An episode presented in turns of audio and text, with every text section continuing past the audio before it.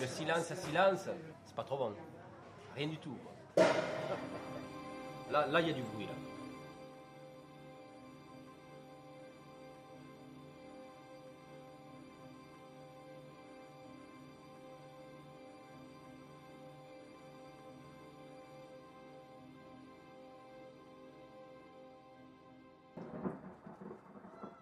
There is no such thing as Le silence. silence n'existe pas.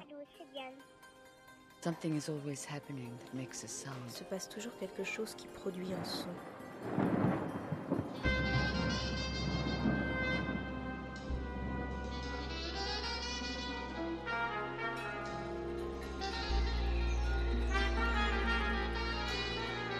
Récréation sonore.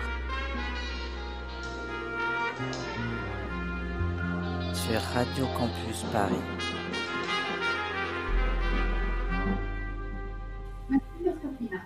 On y va? Eh bien, très bien, allons-y, Muriel. Bon, alors, euh, bienvenue sur Récréation Sonore. Un Récréation Sonore euh, à nouveau exceptionnel ce soir euh, sur Radio Campus Paris pour une carte blanche au créateur sonore euh, Benoît Bory.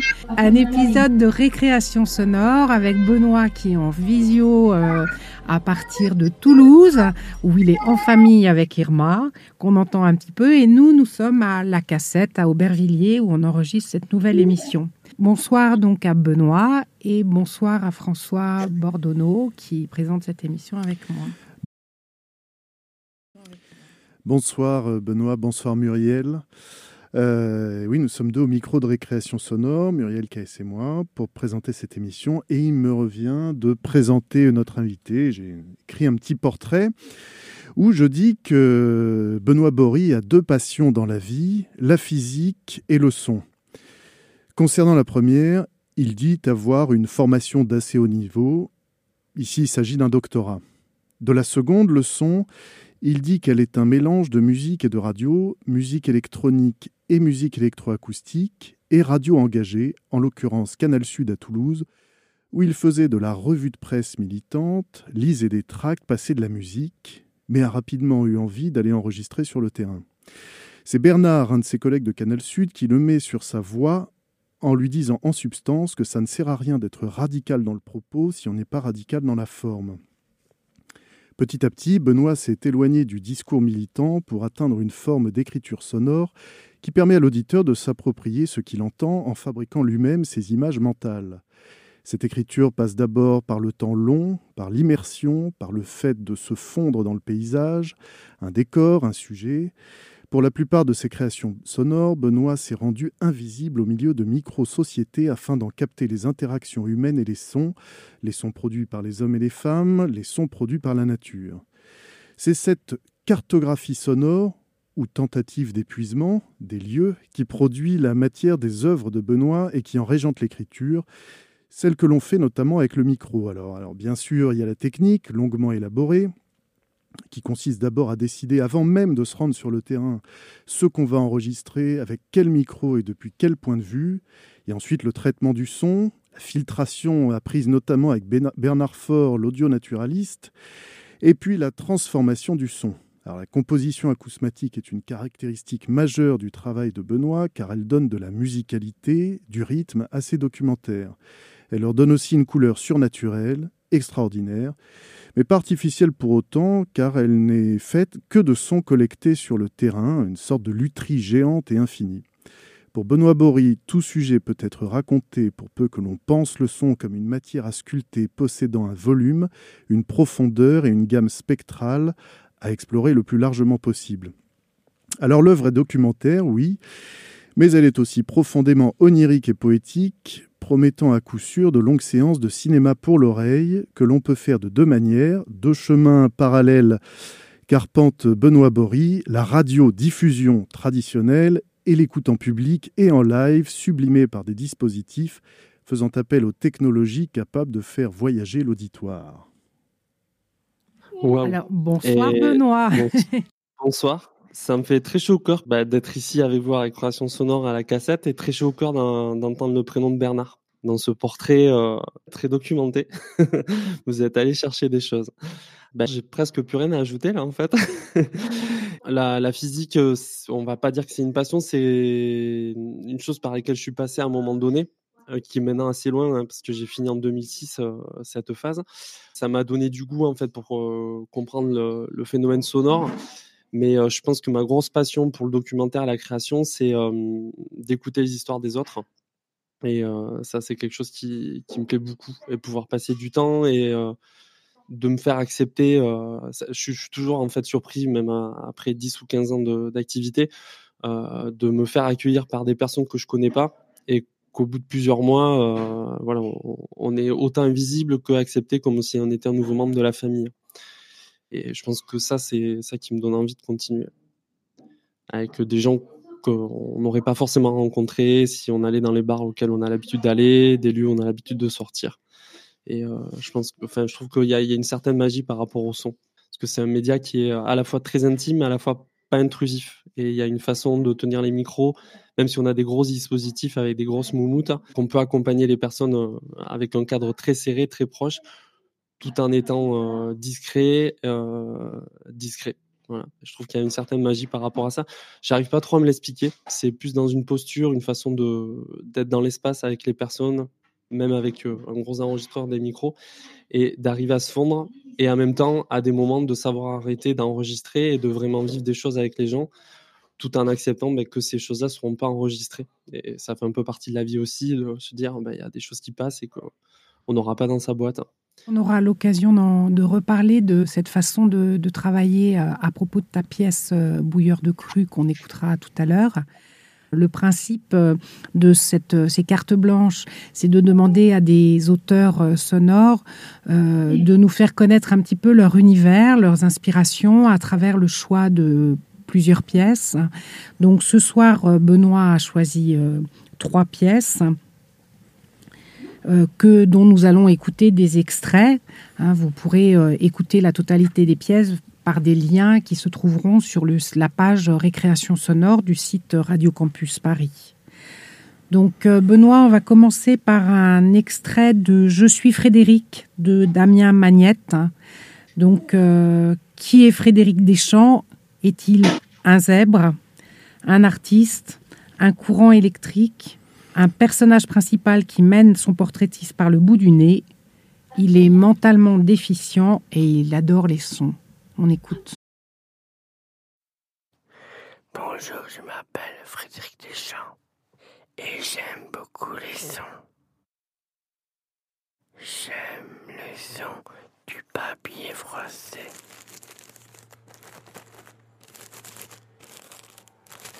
J'aime le son des poules,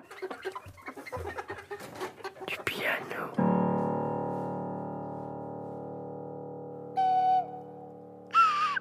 De la flûte. Des bruits que je ne connais pas. De savoir sourire. Savoir sourire à une inconnue qui passe. Des crayons sur les feuilles. De mon appareil de photo. Des gouttes qui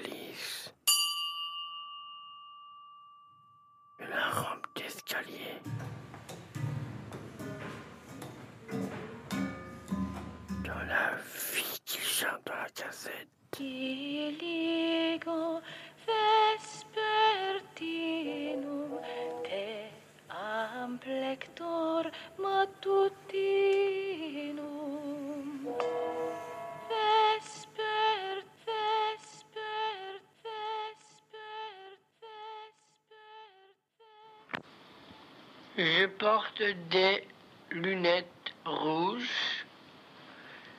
Je suis euh, toujours bien habillé. J'ai beaucoup de cheveux.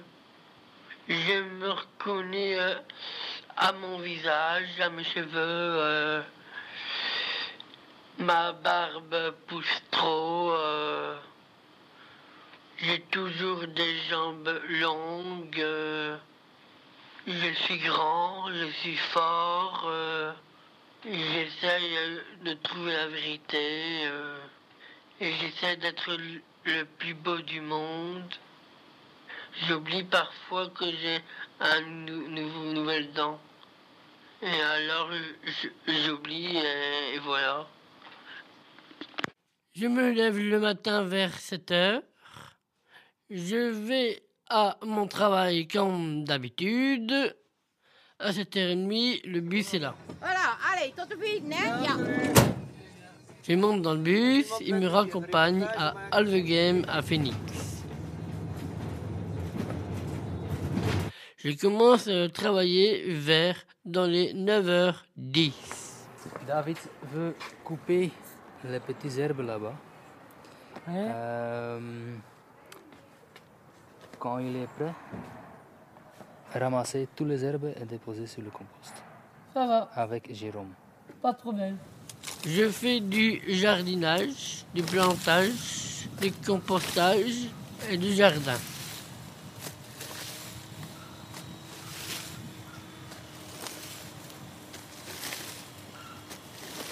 Tout le long de la journée, je travaille bien. Bon, ensuite, nettoyer toutes les places qui euh, David coupé avec euh, Ok, ça va. râteau. Un râteau. Là-bas ou là-bas? Au bout du rail à Alvegem à Phoenix, on fait plutôt du jardinage et qu'on tue des poules. Et j'aime ça.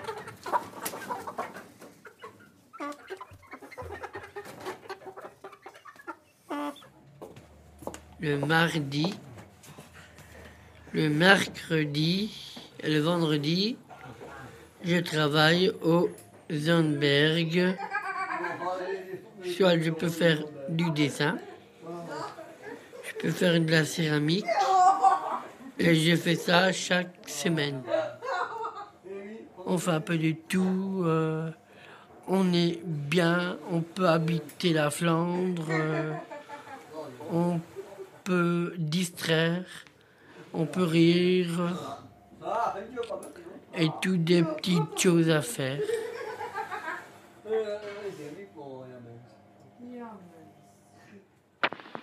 Je suis un artiste.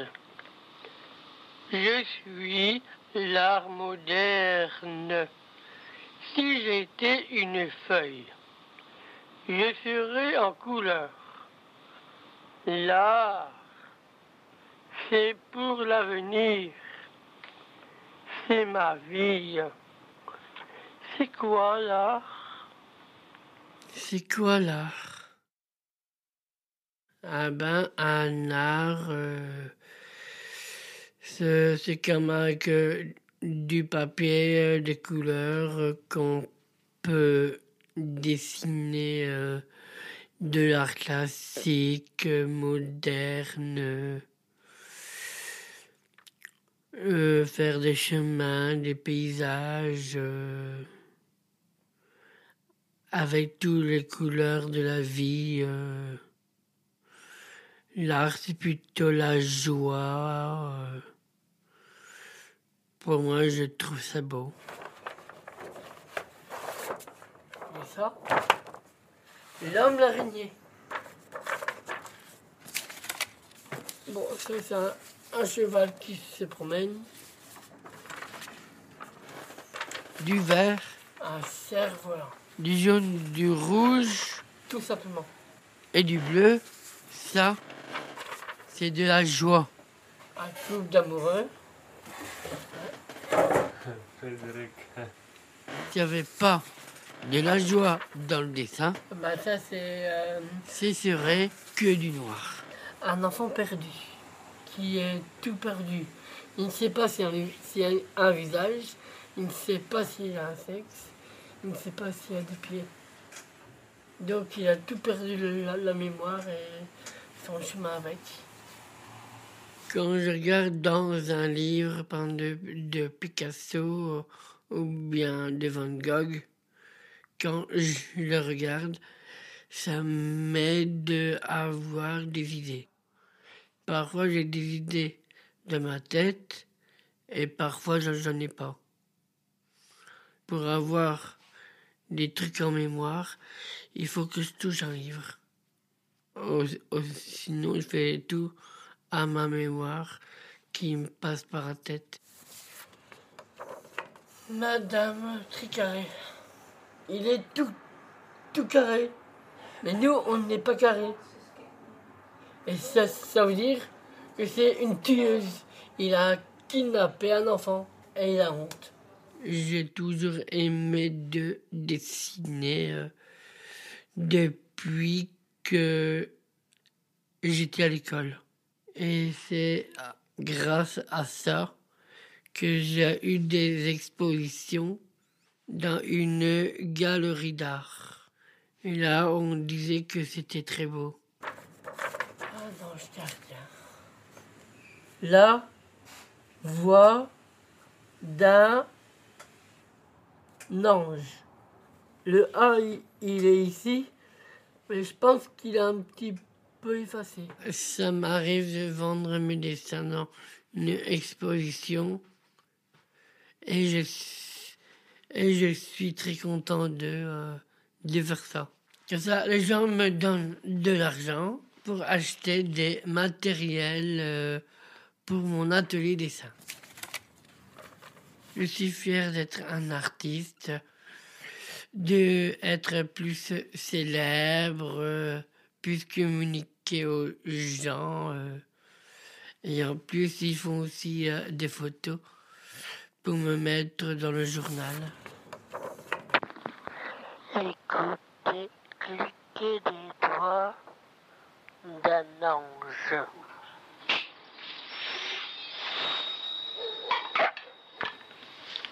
Oui, c'est vrai. Je veux être un ange. Récréation sonore. Benoît, euh, pourquoi, euh, pourquoi est-ce que tu as voulu nous faire écouter cette pièce euh, En quoi a-t-elle inspiré ton travail et, en quoi peut-elle éclairer des personnes qui veulent elles aussi faire du son? Alors, c'est une pièce qui m'avait beaucoup étonné quand elle était sortie. Je crois que c'est en 2011. Euh, elle avait circulé dans pas mal de festivals, notamment au Prix Europa, euh, d'autres festivals. Par rapport à des prises de position, par rapport euh, à la forme, euh, qui sont liées aussi au fond, euh, qui sont assez radicales. C'est-à-dire que les matières sont très cut. On entend vraiment les différences de d'enregistrement sonore entre ce qui est plutôt de l'ordre de dictaphone, de la prise de son RTF plutôt belle, euh, c'est Damien Magnette qui suit Frédéric Deschamps. Et euh, la composition que, qui est entendue juste après euh, la fin de l'extrait qu'on a écouté, c'est en fait euh, une composition qui est faite de toutes les sonorités qu'on a entendues précédemment et de certaines sonorités qu'on va entendre par la suite. Et donc il y a vraiment un jeu entre une composition euh, qui prend corps et un portrait d'un personnage euh, qu'on suit au fur et à mesure. Et on a un jeu d'écriture qui se complexifie avec la pièce. Je vais, je vais pas la spoiler. Euh, euh, pour inviter les gens à l'écouter. Il y a un jeu sonore entre des extraits de films, euh, Frédéric qui se, qui est en train d'écouter le même film, euh, des jeux de transformation de son de cette, de ce même film et des sons qu'on a enregis- qu'on a entendus, de, des sonorités qu'il aime. Euh, et un entretien à voix nue où il explique pourquoi il aime ce film et qu'est-ce que ça lui fait en fait de se penser dans ce film euh, où il joue comme comédien en fait, qui est vraiment très belle et à la fois très complexe, hein. beaucoup plus complexe que le, le début de l'écriture. Et après, c'est de vraiment jouer avec les textures, c'est-à-dire que des textures qui peuvent paraître un peu crades vont euh, faire musique à un moment donné, vont faire sens par rapport à ce que dit euh, le fond politique, euh, social, idéologique de la pièce. Qu'est-ce que c'est en fait qui fait qu'on peut revendiquer euh, un statut de créateur ou créatrice à un moment donné? Il est aussi dans la façon dont on enregistre le son. Et du coup, il y a autant quelqu'un qui va utiliser un dictaphone, Frédéric Deschamps, pour enregistrer les sons qu'il aime, pouvoir faire quelque chose qui fait sens au niveau composition euh, qu'un auteur ou une autrice sonore qui va l'accompagner et qui va l'enregistrer en train de vivre. Donc je trouvais qu'il y avait vraiment un lien entre le fond et la forme qui est très fort et même au niveau du, du sens de l'engagement social euh, de la pièce qu'a voulu faire Damien Magnette. Enfin, je veux pas parler à sa place, mais moi c'est ce que je ressens euh, par rapport à cette situation vis-à-vis du handicap. On peut citer peut-être Jeune Beau Monstre, qui peut reprendre un petit peu des jeux d'écriture un petit peu comme ça c'est marrant, hein, ils sont belges tous. Euh, moi, je suis très belgitude euh, au niveau de la création sonore. Euh, c'est voilà, c'est un peu mon pays d'adoption, on va dire. Et souvent en formation, quand j'enseigne, c'est une des pièces que je fais écouter quasiment systématiquement. Aussi en, disant la technique, c'est pas forcément le fait de vouloir absolument faire un son beau entre guillemets. Euh, que l'esthétique elle est mouvante en fonction des formes qu'on veut prendre. Par contre, c'est euh, penser un dispositif d'écriture par rapport à ce son-là, cette texture. Et qu'est-ce que ça veut dire en fait? Que ce soit pas juste un dispositif technique parce que c'est voilà plus simple, euh, qui est vraiment quelque chose qui, veut dire par rapport au dispositif utilisé. Ok, merci beaucoup. Effectivement, ça nous décale un petit peu par rapport à ce qu'on peut entendre habituellement, et c'est une parole assez rare. La deuxième pièce donc qu'on va euh, écouter, c'est une pièce euh, de Marie Guérin qui s'appelle euh, Même mort nous chantons, qui est une pièce qui a reçu le prix Archives de la parole à Fonurgianova en 2018 et qui, à partir d'archives sonores exceptionnelles enregistrées entre 14 et, 10 et 16 sur un phonographe, Marie Guérin a reconstitué la vie de Charles Guenier, prisonnier en Allemagne à partir de ses cahiers de captivité.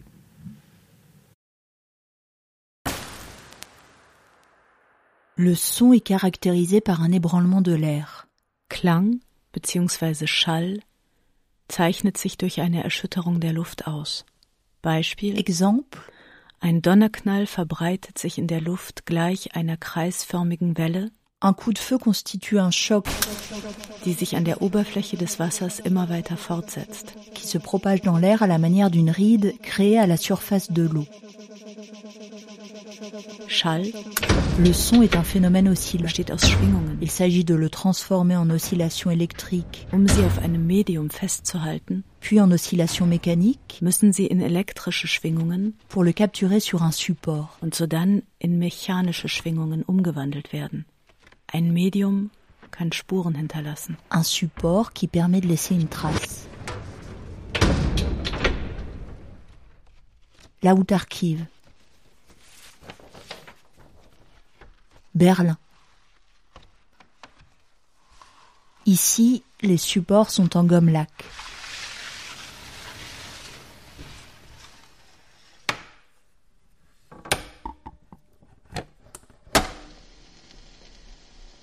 Shell Lack.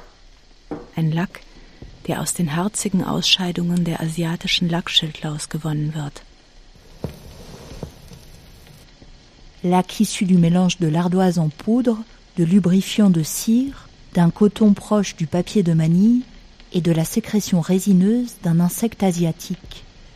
La résine lac est sécrétée par l'insecte femelle à l'instant même où il meurt et s'enterre dans ses propres écailles. Das Lack genannte Harz wird von der weiblichen Laus zu ihrem Todeszeitpunkt ausgeschieden und bedeckt sie vollständig. So dient ihr das Harz gleichzeitig als Grab und als Brutstätte für die nächste Generation. La résine sert à la fois à l'insecte de tombe et d'incubateur pour la prochaine génération d'insectes. Même mort,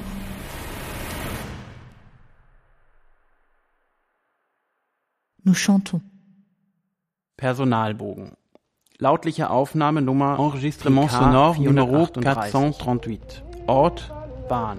Type d'enregistrement Datum 4.10.1916. Nom du locuteur Jean-Yves Briand. Dauer der Aufnahme Quelle langue ou quel Dialekt Breton. Durchmesser der Platte 27 cm. Type d'enregistrement une chanson bretonne. Connaissez le breton un peu Kennen Sie, sprechen Sie bretonisch? Oui. Je cherche des renseignements sur une chanson qui s'appelle Ich suche Andursunel. Auskünfte über ein Lied, Vous la das connaissez ou pas, la heißt. Donc je connais pas la veut chanson parce que je chante pas déjà, mais Kenne ich nicht. En fait, c'est un quelqu'un qui Das est ist né, jemand, der euh, ge Wann geboren oder ungefähres Alter? 30. April 1891.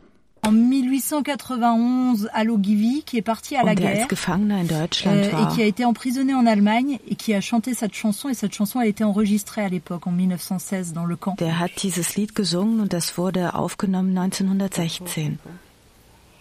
Ouais, je saurais pas vous dire. Hein. Vous n'avez pas le nom. Kennen Sie den Il Namen? s'appelle Jean-Yves Br Name lateinisch geschrieben Briand. Vorname Jean. Champbriand, oui, mais Champbriand, j'ai connu, hein, mais Dans chaque tiroir, die Schubladen mit den schwarzen Schallplatten in den weißen Hüllen ähneln einer Klaviertastatur. Les disques noirs aux pochettes crème sont comme les touches d'un piano. Wo geboren? Heimat? Autant de notes que de prisonniers. Logivy Plugra. Für jeden Gefangenen eine Note. Welche größere Stadt liegt in der Nähe des Geburtsortes? Lannion. Kanton, Kreis, Plouaret. Departement, Gouvernement, Grafschaft, Côte du Nord. Wo gelebt in den ersten sechs Jahren? Logivy. Wo gelebt vom 7. bis 20. Lebensjahr? Logivy Plugra.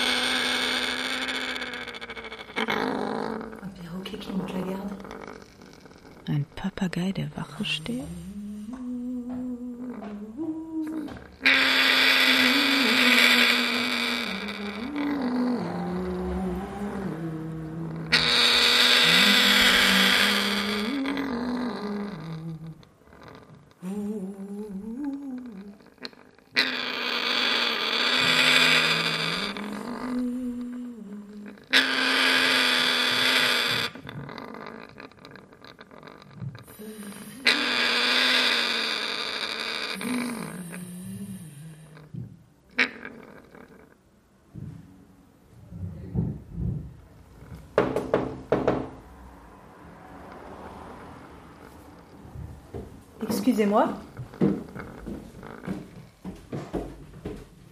Excusez-moi, bonjour. Excusez-moi. Euh, je voulais juste savoir, parce que j'ai vu la pancarte à vendre. Ich wollte nur wissen, ich habe das Verkaufsschild C'est. gesehen. c'est, euh, alors, j'étais venue pour autre chose, je cherche des chanteurs bretonnants, mais bon, ça, c'est une longue histoire. Ich bin eigentlich für etwas anderes da. Oh, expliquez, on a le temps. Vous avez le temps Sie haben Zeit. Cinq minutes, quoi. Ouais. En fait, en 14. Je sais pas où sont les garçons. Wo sind denn die Jungs? On a perdu. C'est une, histoire assez extraordinaire. En 14-18, Also im Ersten dans un camp de Weltkrieg? prisonniers en Allemagne, il y a quelqu'un d'ici qui s'appelle Jean-Yves Briand, Da wurde jemand qui a von été hier enregistré aufgenommen. par les premiers phonographes de l'époque, et il chante une chanson très belle qui s'appelle Andursunel Der singt. en breton. Ah oui. Donc j'ai l'enregistrement et donc Ouais, je ouais. cherche des chanteurs. Und ich suche d'ici, Sänger. euh, Ah, des chanteurs des Bretons d'ici. Voilà. Qui chante en breton ici? Et je me suis dit, vu que c'est un bar, vous avez Das ist eine Kneipe hier und Oui, mais le bar est fermé depuis 4 ans, je crois. ja, aber die Kneipe ist geschlossen. 4 ans. Ouais, 4 ou 5 ans qui est fermé. Bon, on cherche à vendre. hein. Wir wollen Et verkaufen. là, je vois ça. Oui, oui, oui. C'est des perroquets? Euh, ah, c'est c'est à, à mon avis, c'est à, Ce sont des perroquets? à Stella. Ach, das sind Papageien? Et c'est-à-dire, ils répètent. euh, Die wiederholen. Donc euh, pour le moment, ils parlent pas. Mais où sont les garçons? Wo sind denn die Jungs? Ben, ils sont partis avec la voiture, Annie. Euh, ils sont partis avec la voiture parce euh, Donc, ils- Il faut que vous aurez Hippo hätte ihnen helfen D'accord. können. Et je peux repasser Kann le ich voir noch mal parce que je suis dans le coin, je loge au. Pourquoi l'achat du bar vous intéresse? Wieso wollen Sie die Kneipe kaufen?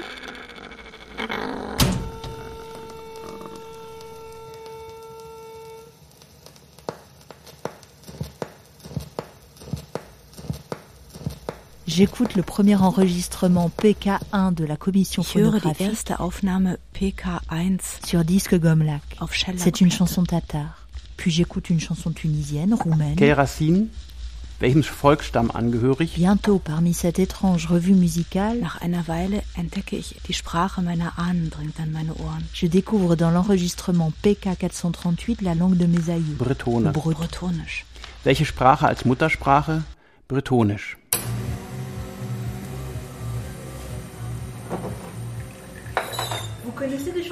Kennen Sie Non, bretonische non, non. Lieder? Vous avez été élevé en breton, non Si, ma mère chantait en breton et Quelle elle langue est décédée, malheureusement. Et la langue maternelle Elle, elle, elle Breton. chantait en breton. et- Enfin, même tous mes, mes tantes aussi. Meine Mutter Tante Yvonne, elle chantait tout en breton. auf Bretonisch und Ben oui. Tante Yvonne?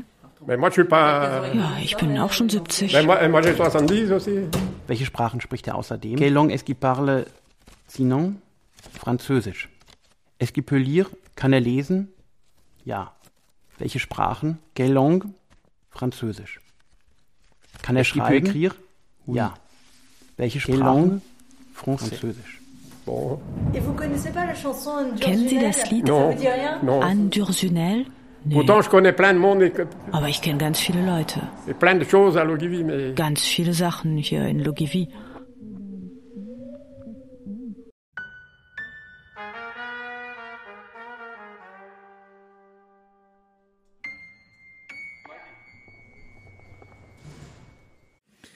Alors Benoît, euh, en quoi ce, travail de Marie Guérin t'a-t-il intéressé et aussi en quoi est-ce qu'il t'a peut-être inspiré?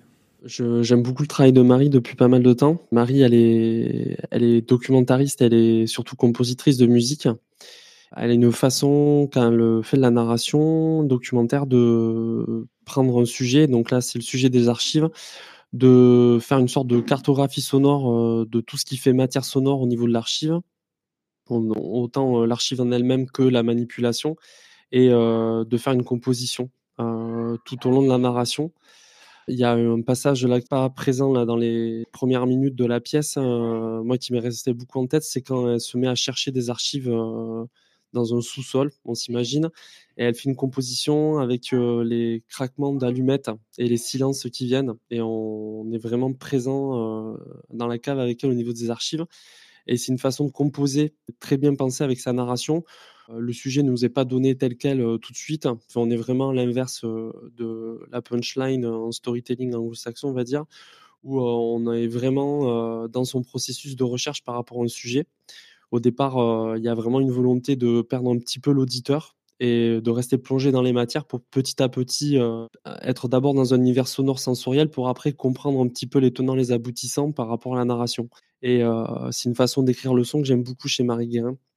Et c'est une pièce qui m'a beaucoup plu. Après, la petite euh, note aussi, ça fait partie des sélections Fonurjanova, qui est un festival de, moi j'appelle ça un festival de création sonore plutôt qu'une compétition, parce qu'il y a une ligne éditoriale qui est assez chouette, parce qu'il y a vraiment un parti pris au niveau ligne éditoriale sonore. En écoutant cette sélection, chaque année, on est à peu près sûr de tomber sur euh, euh, certaines pépites de la création sonore euh, européenne et même voir un peu plus loin. Là, il y a vraiment un parti pris sur la création sonore où le fond et la forme sont importants et, doivent communiquer entre eux. Donc, dans le fond et la forme, le mot qui est important pour moi, c'est le mot et.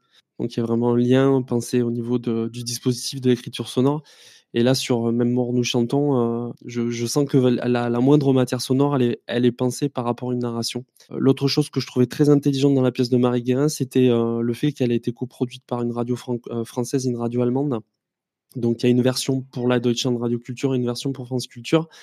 Je trouve que la façon d'amener l'allemand ou le français dans la pièce pour la Deutschland Radio Culture est bien pensée aussi. C'est pas une traduction littérale, c'est certains propos.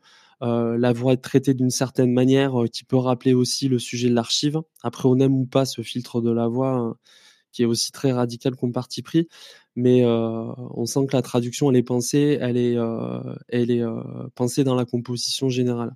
Alors justement, tu parles de, tu parles de composition euh, à propos de Marie Guérin. euh, c'est aussi un mot qui est très présent dans ton propre, ton propre travail et euh, tu te t'identifies un peu comme euh, assez proche de ce que Kate Mortley appelle euh, le documentaire de création euh, poétique. Alors, comment cette, la composition et cette notion de création poétique, ça oriente aussi ton propre travail? Alors, euh, poétique parce que euh, on va fonctionner par allégorie et métaphore. L'idée euh, principale et qui me plaît beaucoup dans l'écriture sonore, c'est de pouvoir faire entendre ce qui, est pas dit. C'est aussi, important au niveau de l'écriture qu'au niveau d'un un fond, on va dire politique.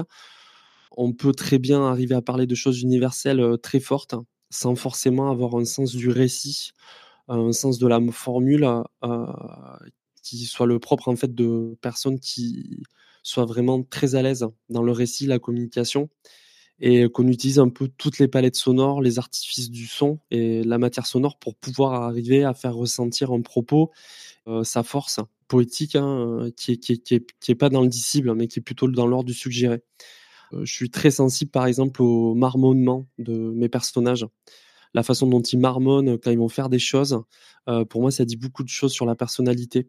Quelque chose qui revient très souvent dans mes pièces, c'est la relation que les personnes peuvent entretenir avec leur chien. Alors ça, je dois aussi beaucoup à Charlotte Roux, avec qui j'ai partagé un moment de ma vie, qui a toujours eu des chiens. Cette euh, relation à l'animal, pour moi, elle dit beaucoup de choses euh, des personnes, et sans forcément qu'on soit dans l'ordre du disciple. Du coup, c'est des sons qui permettent de se passer du récit, permettent de se passer sur des euh, présentations un peu didactiques, un peu formelles. En général, sur mes narrations, tout ce que les gens vont me raconter de façon analytique ou un peu, un peu surplombante ou avec du recul, en général, c'est des propos que je vais complètement évacuer. Et je vais essayer de tisser une narration à partir de propos qui vont être plutôt de l'ordre du ressenti, de choses qu'ils ont vécues.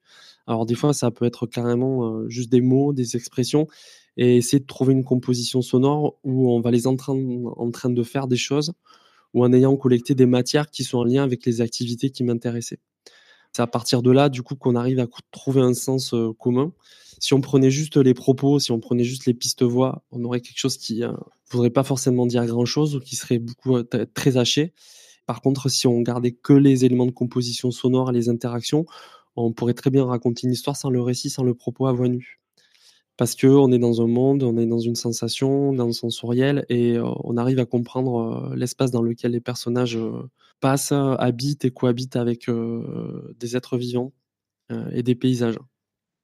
C'est dans ce sens-là que j'appelle écriture poétique.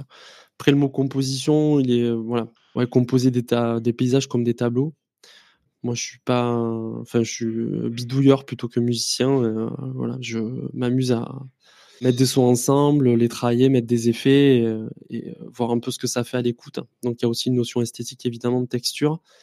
Mais l'idée, c'est vraiment d'avoir des matières sonores qui font sens par rapport à des thématiques. Donc, souvent, je travaille par des cartographies sonores je vais avoir des matières sonores qui sont liées à des thématiques de mon récit, qui vont être liées à des personnages, euh, voilà, en caricaturant. Euh, voilà, l'exemple c'est Pierre et le loup. euh, vous avez un, instrument de musique par personnage. Là, vous avez euh, des matières sonores par personnage, des matières sonores par paysage, par lieu traversé. Et après, la façon dont elles se frottent, elles se confrontent, hein, ça va faire donner des sens supplémentaires par rapport à ce qui est dit dans le récit euh, que vous avez collecté à voix nue. Nous allons poursuivre, Muriel Benoît. j'écoute, j'écoute, mais il faut, faut qu'on C'est enchaîne. passionnant, c'est Voilà. passionnant. Alors on a envie de continuer à t'écouter. Exactement. Alors on poursuit euh, par l'écoute d'un Hörspiel de Floyd Crouchy, euh, qui est intitulé Couvre-feu 56. Cette création est un travail autour de sons capturés au Moyen-Orient depuis 2001, en mêlant textes de poètes tunisiennes et libanaises, témoignages, rapports d'Amnesty International et documents d'archives. La trame s'appuie sur trois voix, arabe, français, hébreu, euh, questionnant les notions d'identité, de frontières et de territoire dans un contexte de guerre.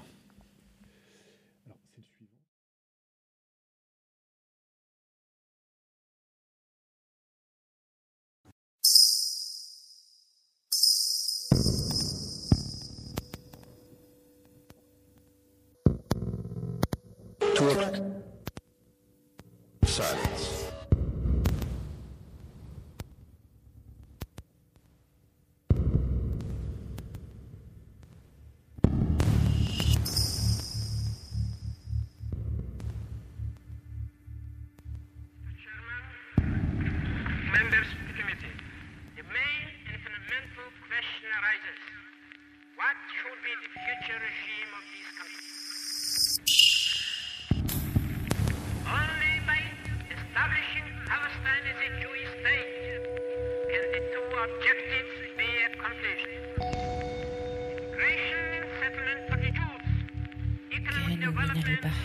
مظلمين رجال مظلومون يسعدون ويدخلون المدينة ويملؤون البيوت برائحة تجار برائحة القهوة.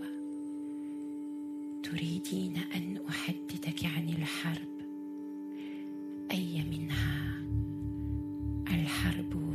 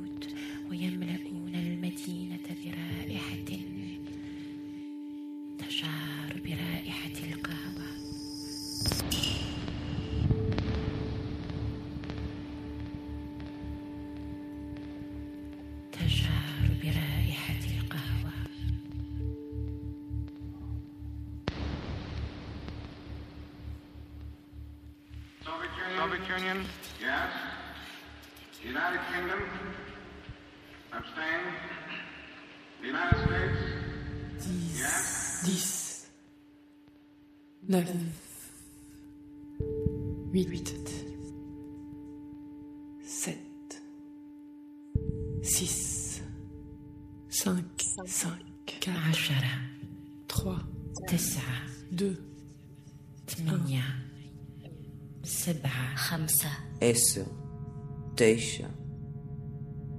9, 7, 5, 4, 3, 2, 1, 0.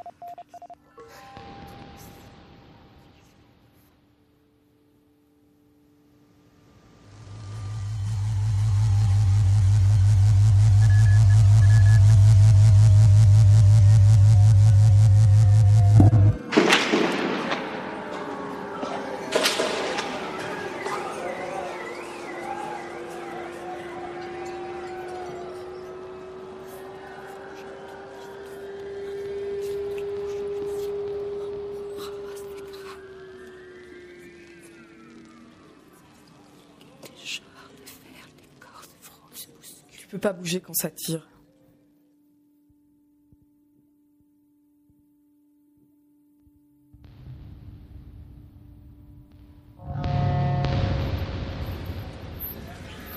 On attend, par terre, au sol, tout le temps.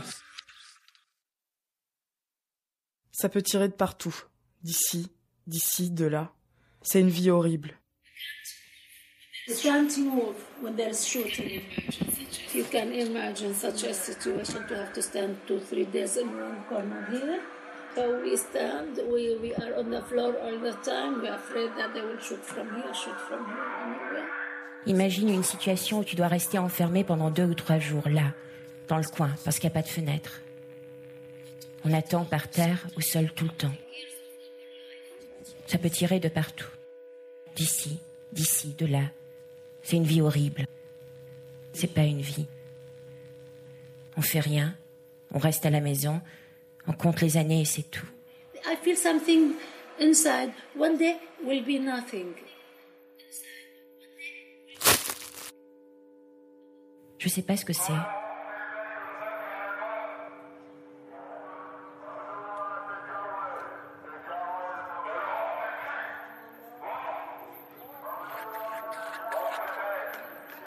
Jour, il n'y aura plus rien.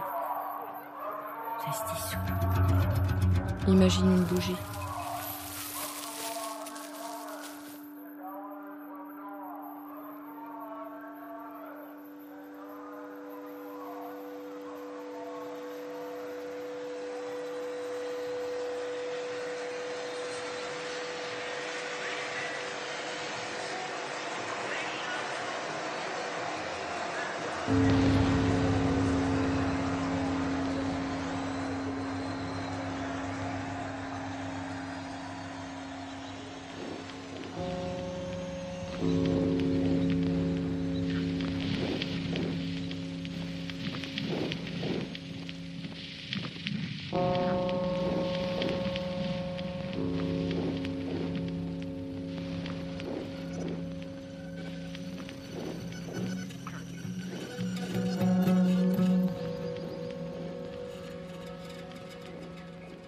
جمعنا سجن النسيان. علنا ننجو من ضيق المصير.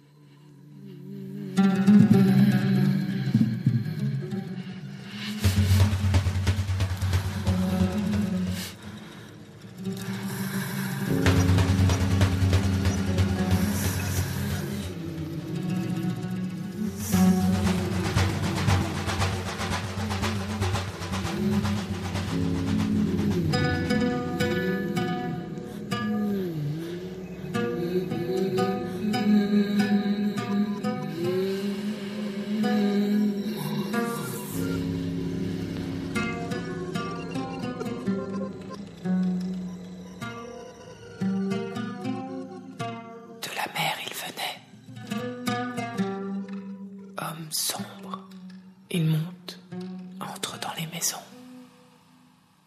remplissent la ville d'odeurs.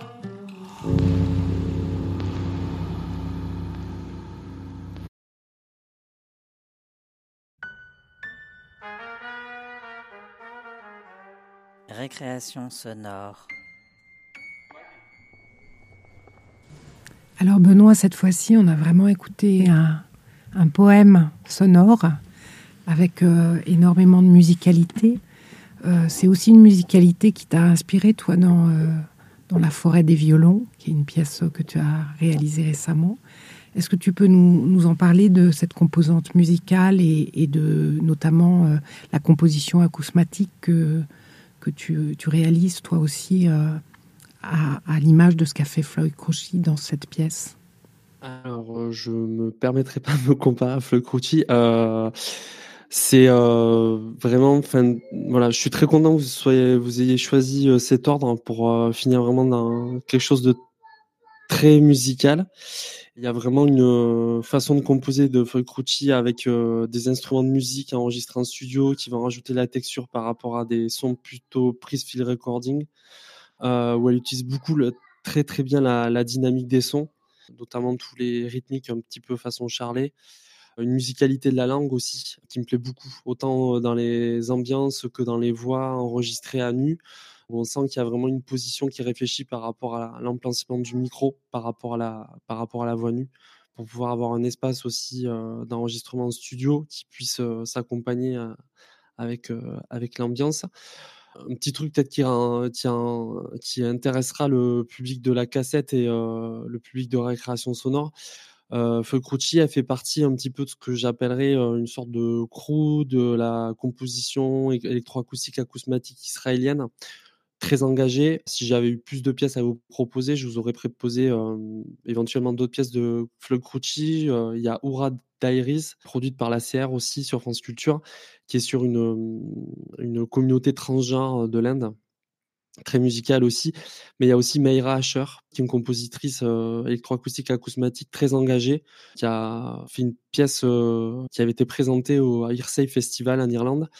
Euh, où elle se raconte en fait comme euh, femme israélienne et comment elle, euh, en tant que femme israélienne, elle est aussi prise dans ce délire masculiniste, machiste d'être quelqu'un qui puisse être réserviste pour l'armée et d'être pris dans cette éducation militaire. Et elle a fait une composition à partir de sons qu'elle a enregistrés, qu'elle a collecté aussi auprès d'autres personnes, fait sur des checkpoints.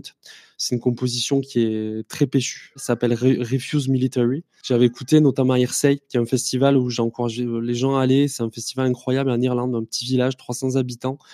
Euh, il y a à peu près une centaine d'artistes qui sont invités pour faire des créations sonores in situ, à présenter sous forme d'installation de live. Euh, ça a lieu tous les ans en Irlande. Euh, c'est un festival assez fou. Et il y a plein de formes. Donc, il y a beaucoup d'anglo-saxons. En général, souvent, on est peu de Français. Euh, moi, les deux fois où j'étais, on était deux Français. C'est là où j'ai pu rencontrer notamment des gens comme Meir mais aussi des gens qui font la création sonore aux États-Unis en Australie, avec des formes qui sont vraiment pensées par rapport au village, donc très hybrides. Et notamment, elles ont une plateforme qui s'appelle Radio Art 106, où euh, donc des femmes compositrices sont invitées à faire euh, écouter des pièces, à les performer en live et en streaming, souvent sur des thématiques assez engagées. Euh, la pièce de Floyd elle raconte un petit peu euh, qu'est-ce qui nous reste en fait euh, quand on vit dans des territoires qui sont proches, mais qui sont séparés par des couvre-feux, des états d'urgence militaires. Et au final, bah, ce qui reste, c'est la poésie et le langage. Voilà. Et tout ça raconté avec du son. Donc, Merci beaucoup et merci Benoît de, ce choix qui nous a un peu éclairé sur ton propre univers sonore. Alors je, redis que on a écouté évidemment que des extraits, mais que les liens pour écouter ces différentes pièces seront sur, sur notre page de récréation sonore sur le site de Radio Campus Paris. Et donc, la semaine prochaine, on, on continue euh, avec Benoît, puisque euh, nous allons écouter Bouilleur de cru. Euh, sa dernière création sonore. Un grisant podcast au fil de l'eau de vie, comme a dit Irène Verlac dans Télérama. Alors à la semaine prochaine. Merci Benoît. Merci à vous.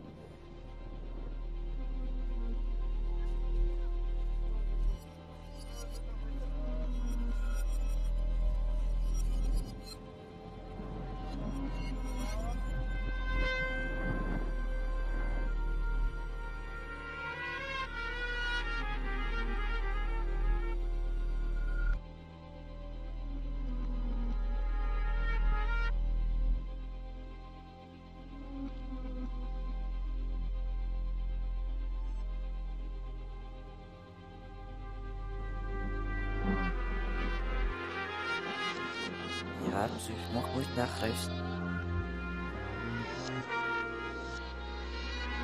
Kann das noch sicher?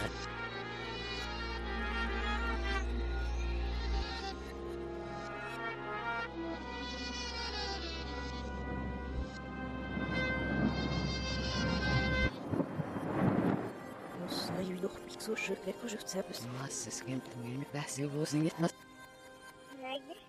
Sie Znalazłem je ślezuncy